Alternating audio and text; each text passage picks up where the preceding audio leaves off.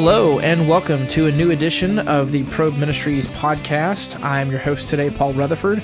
I am a research associate with Probe, and we are a ministry to equip believers to think biblically, to help believers be freed from cultural captivity, and to build into confident ambassadors for Christ. And we are glad that you're listening today. We got uh, another episode talking about the Story of the Cosmos, a book by Dan Ray and Dr. Paul Gould. And in studio today is Dan Ray, a friend of the ministry. Dan, glad you're here. Glad to be here, Paul. Thank you. We have done a previous episode with you. You may have heard that, but if you hadn't, we're glad you're tuning in now. But Dan, just a quick bio on you. You are a man, I like to say, a jack of many trades, many, I- I- many talents. I've been around a little You've, bit. Yeah, you've done I, a lot of different things. I have. you you've taught school, taught middle school, and you do fun voices. I like the fun voices. I tried. It's middle school.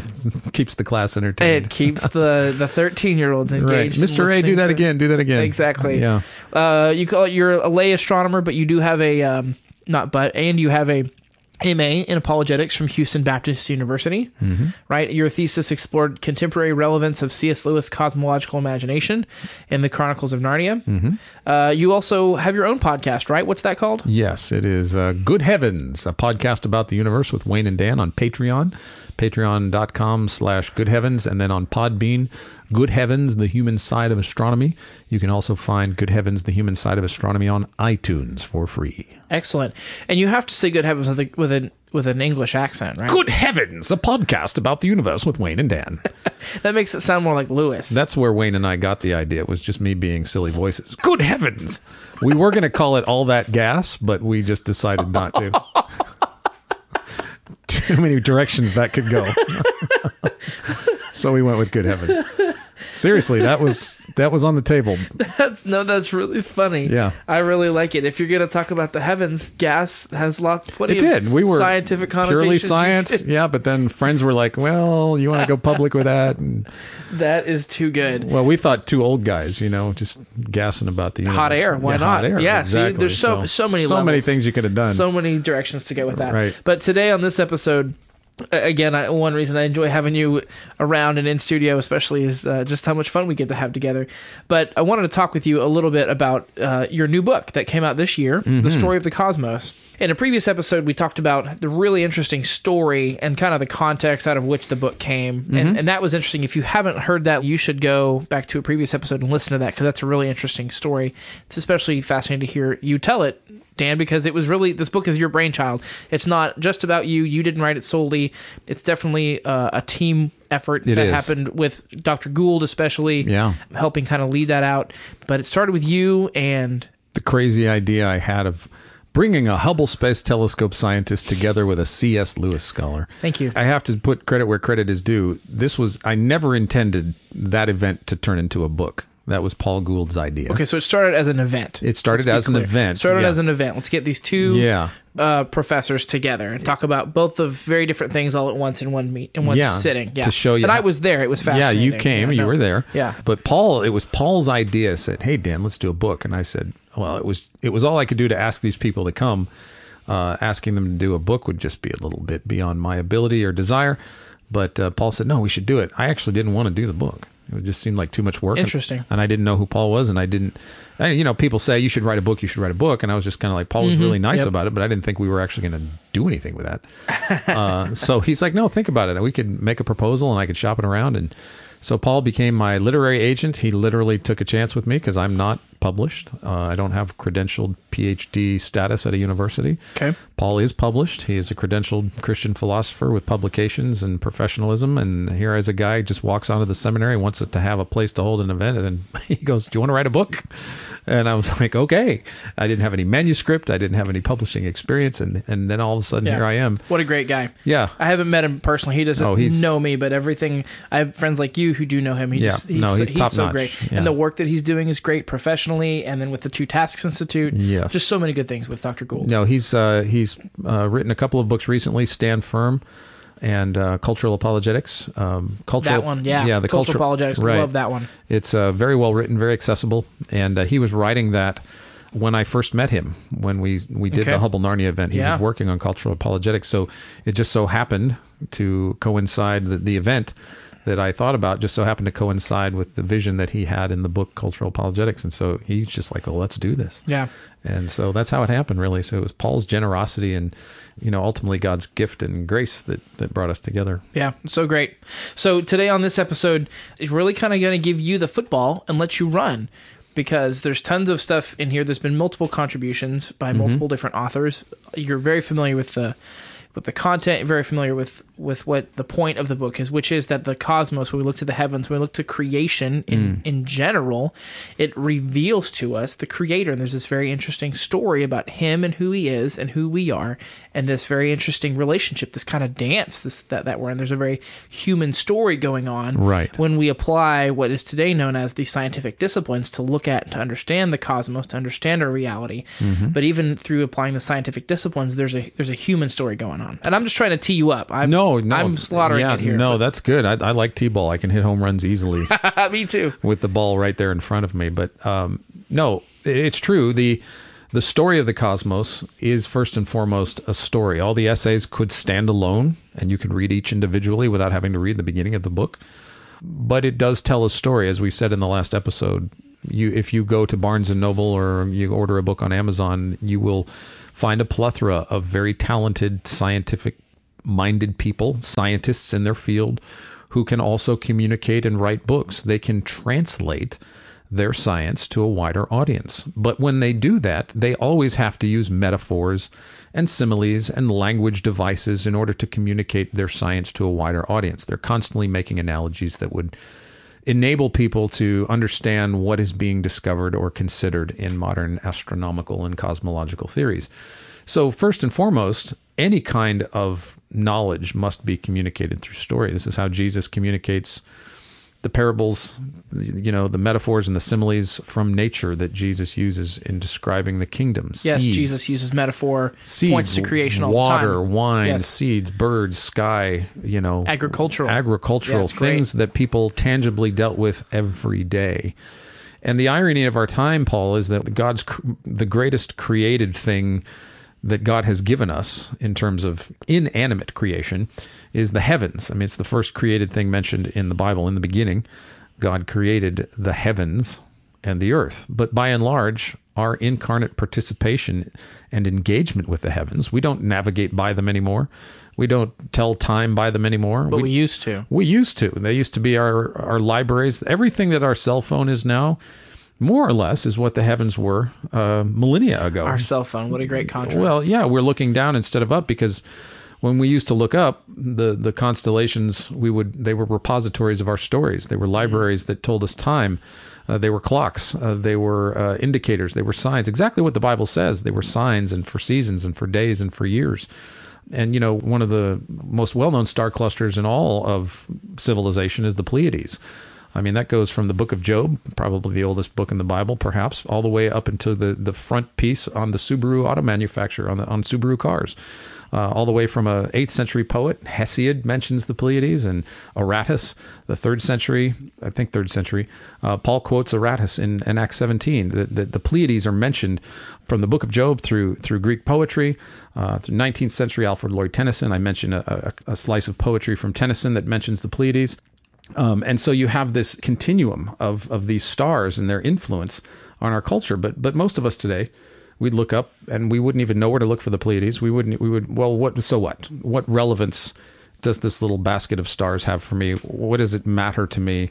Uh, there's no value in it. And so what we've lost, uh, largely in part, is not only our incarnate engagement with it, not only our inability to identify these things, but we've lost the value of meditating on creation from a biblical perspective. We're not talking about, you know, a naturalistic pantheism or an animated sort of new age mythology. We're talking about a meditation that as a Christian you look at creation and you think of Jesus, you think of Christ, you think of as David thought, what is man that you are mindful of him and the son of man that you care for him.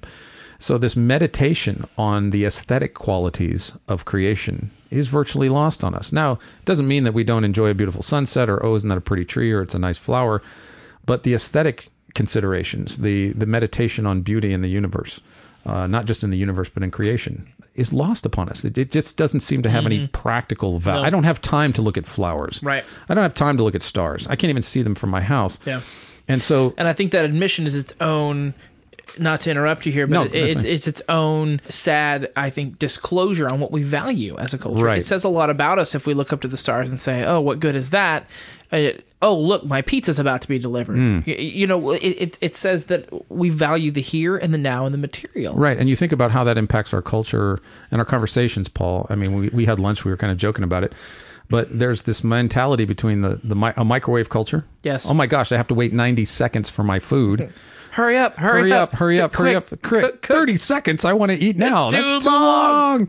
Or there's an agricultural attitude about Yes, food where Very you, different. you plant a seed and it, but it, but you said it either. You know, you, you don't plant a seed and then yell at it. Right? Well, you said that. I said, did I say Yeah, that? you- okay, you don't plant a seed and yell at it and expect it to bear Grow. fruit. Yeah. Grow corn, grow. I just put the seed in the ground. Why don't I have apples? You, you and you can't yell at your microwave either because it's not 90 seconds is not going to go by any faster if you go, "Why does it take 90 seconds to cook pizza?" just as absurd. Yes. And so, but you think about how does that mentality, the, the modern mechanistic, practical, here and now, got to have it now, got to have it, how does that impact evangelism when you're talking to a skeptic? You have to plant the seed and then you yell at him. Why aren't you a Christian? I just gave you the gospel, right? Uh, there's no patience. There's no patient cultivation of listening. You know, in an agrarian society, you knew how patience and time were required in order for something to to bear fruit.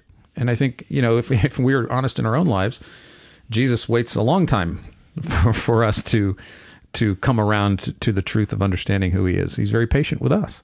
Why are we so impatient with ourselves or with other people? You know, when we talk to atheists and skeptics a lot, uh, we, we tend to get into that microwave culture where we're yelling at our seeds and yelling at our microwave ovens and yelling at our tools because they don't instantly do for us what we want them to do. and we're so silly for it. Right. And so the, the whole point of that is that a meditative, contemplative approach to understanding scripture, understanding creation from a biblical perspective is that, you know, watching the stars night after night, they subtly change places. Well, so what? But you see that there's a patient cultivation that mm-hmm. develops within you as you observe the cosmos, as you watch trees, as you look at flowers, as you see insects and ants. You know, Proverbs says, Go to the ant, you sluggard. Mm-hmm. Look at nature. Jesus says, Consider the birds of the air, consider the lilies of the field, consider the sky. You know the times and the seasons. Um, and there are so many nature metaphors and references to creation throughout Scripture, Old and New. Yes. We just, it's almost like a heresy, Paul, where we just, uh, like I said earlier, in the beginning, God created the earth, and that's it. And we don't even really pay attention to the earth because science has taken it over, or maybe some New Age mysticism, or some kind of in political environmentalism. We don't even think about the creation anymore. We've just had a garage sale and mm-hmm. we've given it all over to the physical Yard sale and sciences salt, sold it all over. and we don't even think about it. And it's like thinking about the two natures of Jesus. Uh, You know, if you think of only his divine nature, you're gonna you're gonna run into heresy.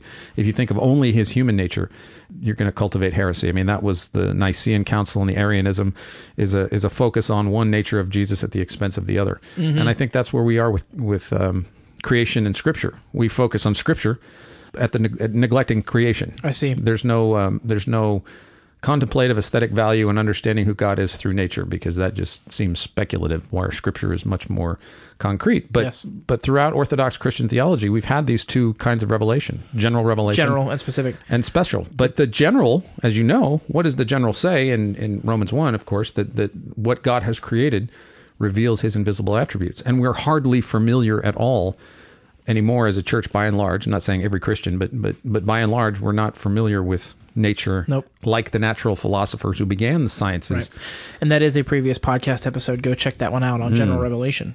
awesome Yeah. I'm really enjoying our conversation, Dan, but I, I want to steer us back to talking about your book, Story of the Cosmos. Yeah, I'm because we're kind of talking just- around it. You and I can both get excited about these topics that we're yeah both sorry you in particular are passionate about it and i have a value for it and i can resonate with that but i'm going to propose a structure i will pick one chapter from your book that i that i thought resonated with me. Okay. and then i'll kick it to you and you can talk about one chapter that you thought you just want to talk about. And I'm raise sure- your eyebrow when i get off I'm topic sure you love all of them. but the chapter that I particularly enjoyed is authored by Melissa Cain Travis. Okay the yeah chapter on the resonance of intelligence and mm-hmm. nature and the mm-hmm. Imago Dei. yes. So, personal story was just talking with a dear friend of mine, brother just yesterday about the Imago Dei. What is the Imago Dei? What is the image of God? What does it mean that God stamped his image on us? Hmm. What is it? We were talking, I'm going on Yeah. somewhat of a tangent. We were talking about the nature of sanctification. What does it mean to become more holy, more like God? What does it mean about my identity and my worth? Where's my worth found?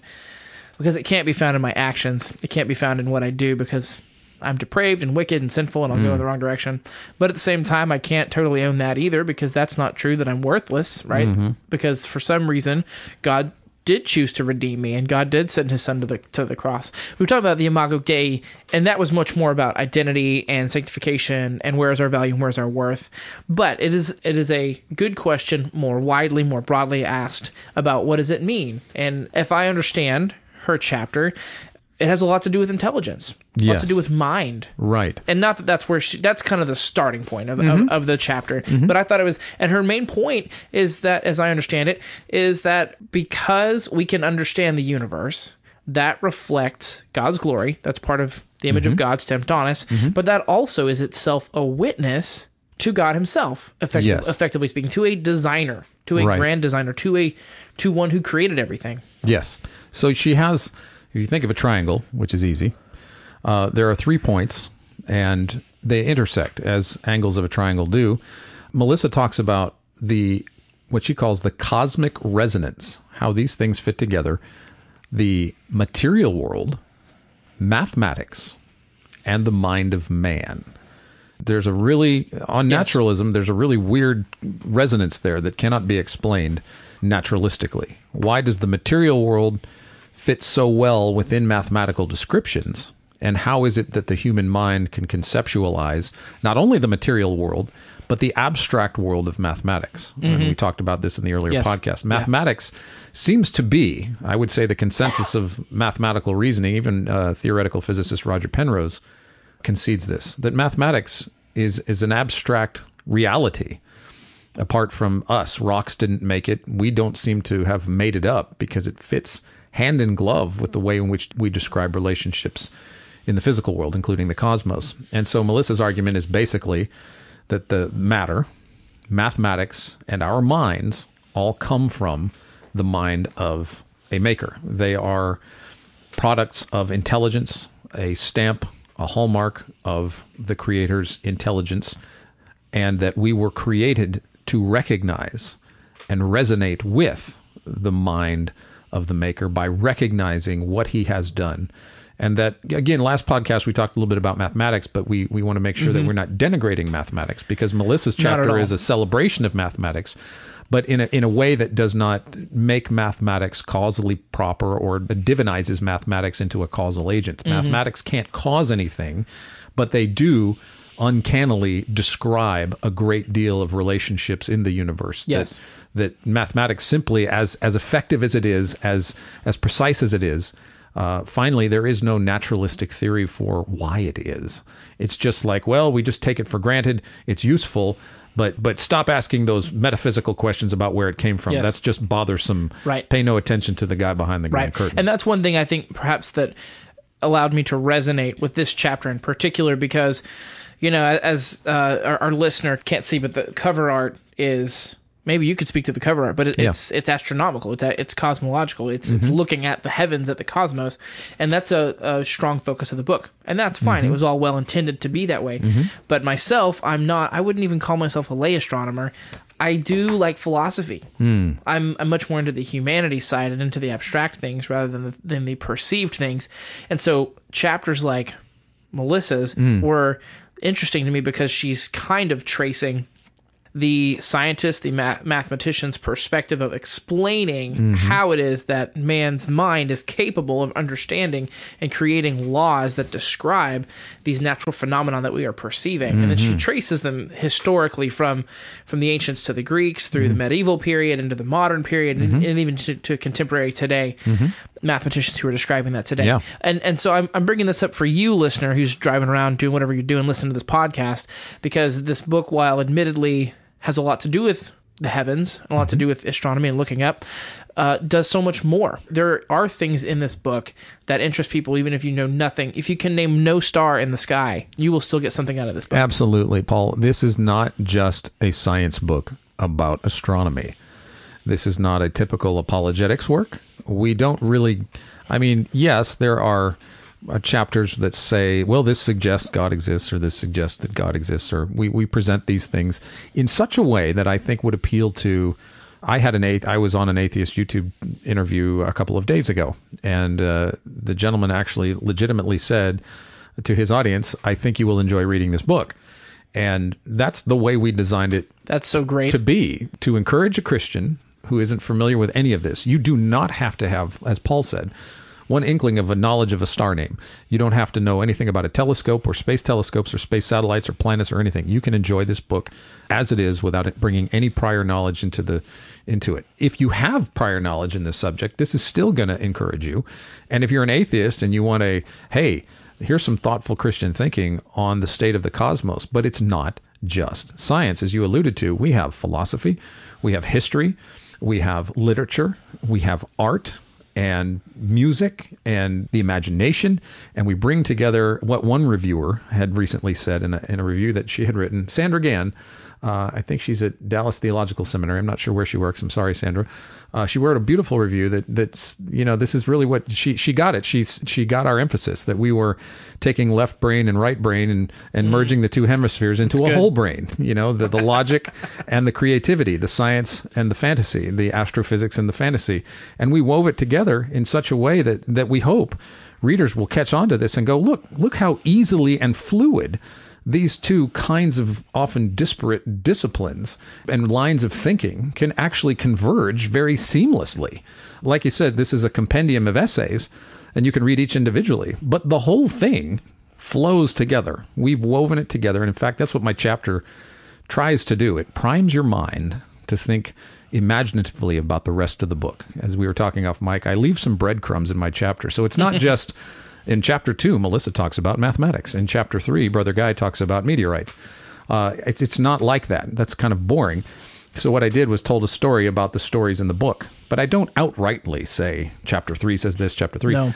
I drop little Easter eggs. Yeah, and the way you described it is is um, well, it's interesting to me because as I was getting ready to have our conversation today, I, I was thinking to myself how I was asking myself the question, how would I describe this book? How, and I was thinking about you. How, how would I describe for you who are listening, who haven't read this book, don't know anything about this book, don't know Dan himself?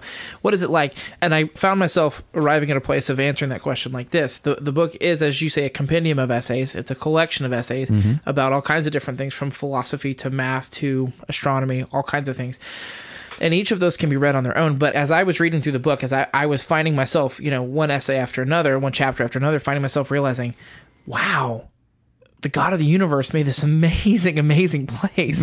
And we get to enjoy it. How great Mm-hmm. Yeah. is this? Yeah. And so it's almost like there, there's almost wordplay in your title for the book, The Story of the Cosmos. Oh, as yeah. you read essays about the cosmos, you you are there's kind of this meta experience where like That's excellent, yeah. as you describe the heavens are telling the story me the listener individually is reading this story and i'm having the same experience reading through the book that you're describing as putting out Mm-hmm. Yeah. and there's there's really interesting kind of a meta narrative to the Right. We're not just saying, hey, go out and stare at stars.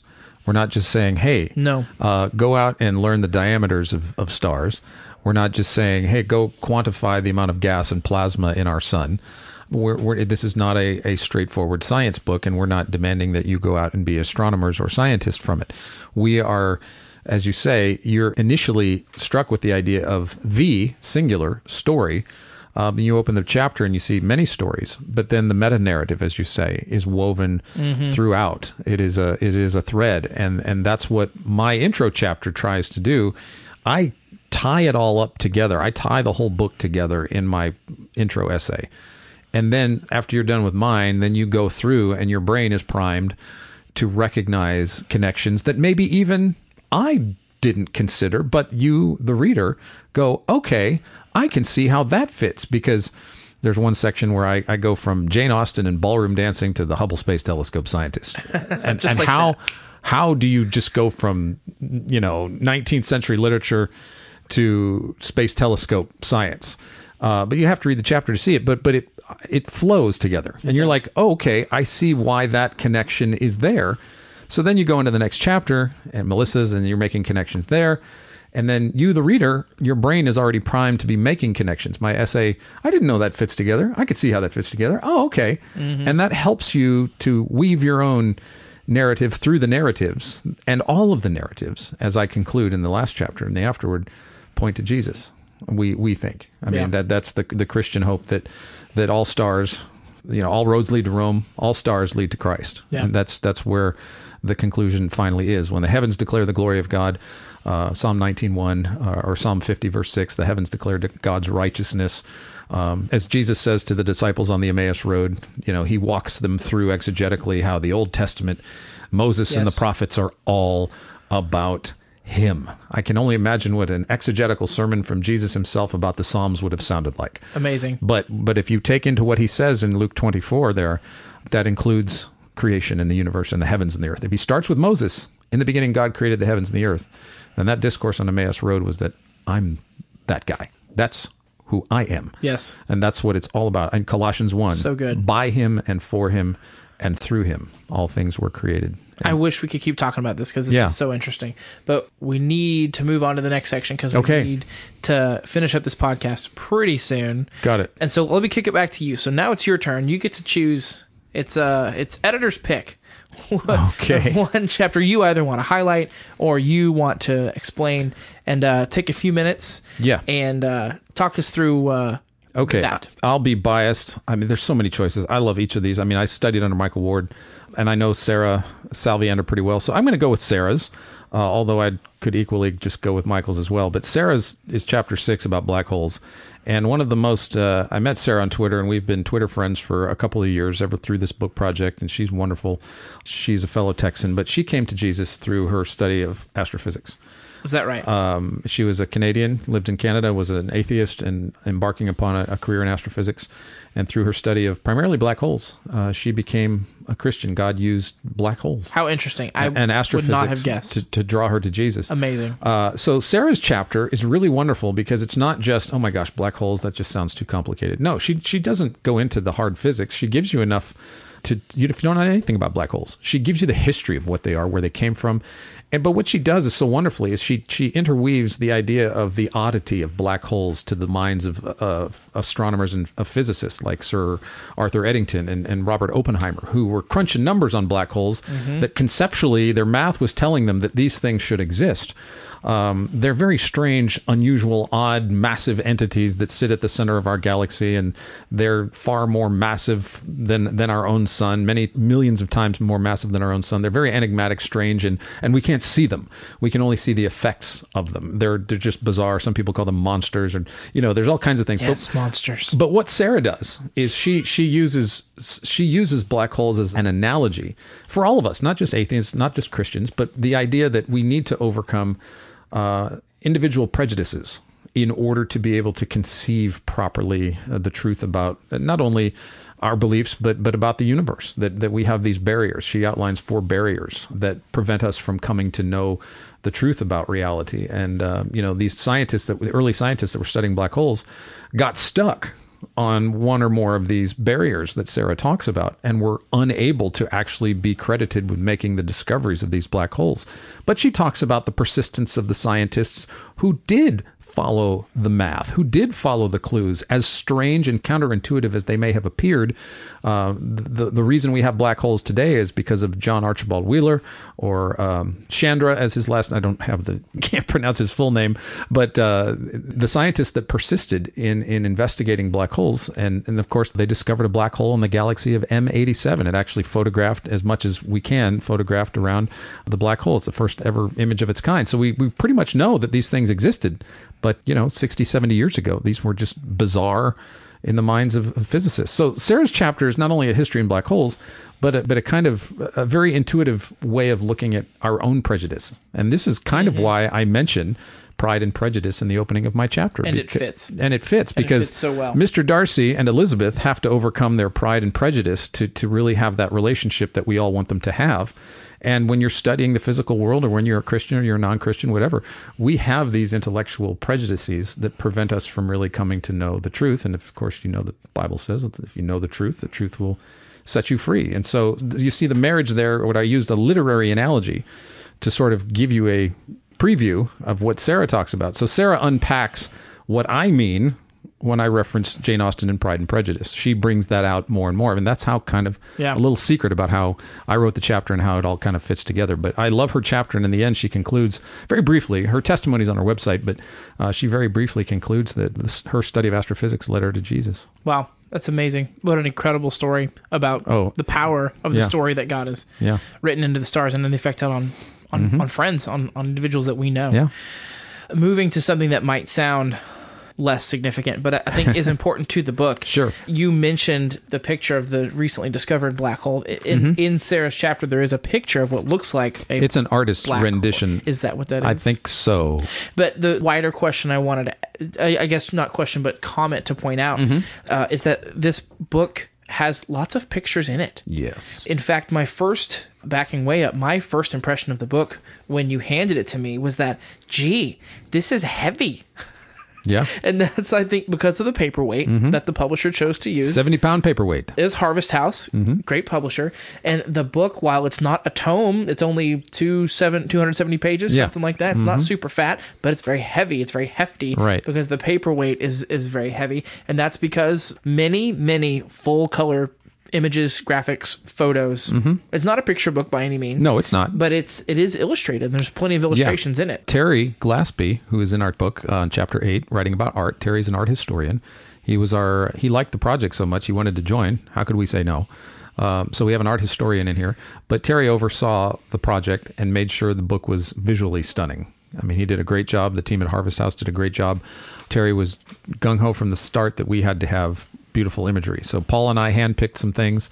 Uh, our contributors contributed images, uh, and collectively it came together to where the, the the pages really pop. And what's really interesting about the heaviness of the book, Yes. the, the weightiness of the book, is that it it mirrors the Hebrew word kabod, which means heaviness or weightiness or gravitas, if you want to speak Spanish. You know, it's it's a kind of severity, a solemnity, but it can literally mean weighty or something like that. So so there are Hebrew connotations in just even holding the book. It's fun to hold it. I love holding this thing. It feels good in the hands. it does. It does. It, has a nice And there's a lot to be said for that. Yeah, and and we were talking earlier about the incarnation problem. Yeah. These days we experience everything through media. It's everything's Yeah. mediated. We're not having personal incarnate on- ontological experiences, I- but to tactily touch a book, Oh, yeah. to feel it, to smell it, to Yeah. turn the pages, to hold it, I- I was to at- have an experience with it. Uh, we we did this at an atheist Christian book club that I attend monthly, um, and I got a lot of comments from people about the aesthetics of the book, about how it feels, and about how it looks. And you know, I jokingly say, "Hey, if you don't even agree with anything in it, this is a really cool coffee table book. You can just flip through it and enjoy Well, the pictures." You know, as much as I'm laughing that the just of you making light, light of it, there is a lot that could be said that's really good and substantial and, and weighty, as you Mm-hmm. say. For you, basically walking the walk. You, you want to talk about something that is a visual story that the Lord revealed to us, Yes. His story through what we see in the in just we Mm-hmm. talk kind of microscopically for just a moment in the heavens what we can see, but then to create a visual experience for the reader, which vis- Yeah. which reading naturally by its nature is Mm-hmm. a visual experience but then to move beyond that and to move into the aesthetic experience for the reader you're creating an experience for the reader Yes. something that you are extolling and raising the value for in the book and in the copy of the text itself Yeah. so you get some credit for being consistent on that part too We this was so impressive to the way sometimes things came together we we didn't even try to coordinate that we didn't even really think about. Um, we didn't all sit down as contributors and say, "How are you going to tie yours to mine? How Okay. am I going to tie yours to mine? How are you going to tie yours that to didn't mine?" happen. Didn't happen. What did happen is I read them all. I Paul and I read them all once, twice, three times over, whatever. Uh-huh. But then I went back and wrote the intro. I said, "Okay, I read all this stuff," and I went back and I wrote a story of the stories. That's that's what I did. But by and large, our other contributors did not talk to each other Okay. about how they were going to collab with the essays, and it was so wonderful because you'll see throughout the book referenced uh, Psalm 19 referenced. We did not sit down and and plan for everybody to make sure they referenced Psalm 19, but that's what happened. yet somehow that seems to be That that fell together. so So, that's our That's understandable. and that's why I led with it. And it's the opening line of the book itself, and that is uh, we are focused on God's. I mean, of course, we we mentioned specific revelation with Scripture, but we are focused on uh, the primarily how we can see th- Christ through general revelation. And this is a this is a wonderful uh, renewing of the mind in how glorious general revelation can be and how helpful it is for us to understand special revelation hand in hand with what God has created. That's so great, Dan. I was about to wrap the episode, but I think you pretty much just did it right there. All right. For you listening, I, I hope that as to encourage you in your walk with Christ, to free you from captivity to naturalistic thinking or cultural thinking, whatever that looks like. One one way is is just as Dan put, is to worship the Lord in your heart as you respond to His creation. Yeah, First you- Corinthians. should look up. 1 Corinthians 10:31 Whatever you do, do all to the glory of God. And so you can read a book to the glory of God. You can make a book to the glory of God. You can experience nature to the glory of God. Worship is not limited to what you do on Sunday Or music, or music. or Sunday morning. You so can good. you can go out and be a good observer of nature. Such a good point, Dan. That really everything is worship. Everything that is not sin, everything that is God ordained and God made, anything that is a fulfillment of the cultural mandate mm-hmm. is worship. It brings God glory. And so that's Right. really what we want for you. Some if reading a book can be worship, if making a book can be worship, if buying a book can be worship, Dan, how could they buy this book if they wanted to? Amazon.com, of course, um, and wherever fine books are sold, half price books. Walmart's carrying it. Uh, Target used to carry it. I don't know if it carries anymore. Christian Okay. Book Distributors. It is available on Kindle and paperback, but I would highly recommend uh, the paperback for the aesthetic experience about which Paul and I were talking about. Yeah, and I wholeheartedly agree with that myself. If you have further questions about things about the stars or anything else astronomically related, Probe Ministries website is just has an abundance of resources. That website is probe.org. Check that out for further questions. If you have questions about this podcast, there is a contact form. Feel free to get in touch with me. I've been your host today, Paul Rutherford. Dan, thanks for being in studio with me. Thank you, Paul, for having me. It's been a pleasure, been a blast to, to talk through your new book, The Story of the Cosmos. All right. And we'll see you next time.